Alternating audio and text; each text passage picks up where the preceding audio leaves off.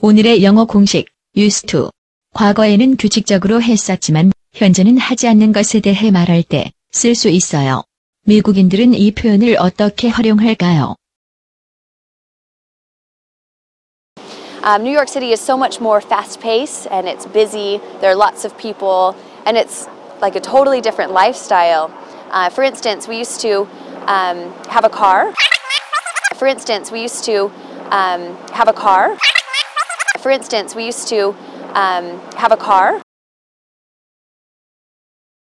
There's a lot of numbers at MIT. I used to be a campus tour guide, and what I'd say is, you know, everyone here's a number. Yeah, I used to be a campus tour guide. Yeah, I used to be a campus tour guide. I used to live on campus. I lived on campus for three years, uh, but right now I live off campus. I used to live on campus. I used to live on campus. 이제 슬슬 감이 오시지요? 감을 실력으로 굳혀볼까요? 미국인 선생님의 쪽집게 강의를 들어보세요. I used to is a pattern that you use in a sentence.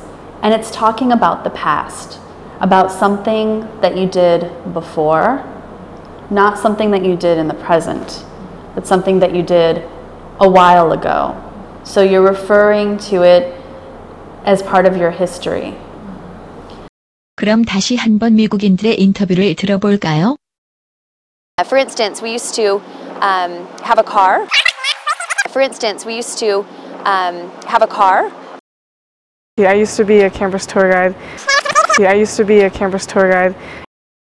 I used to live on campus. I used to live on campus. 이제 used to는 여러분의 것.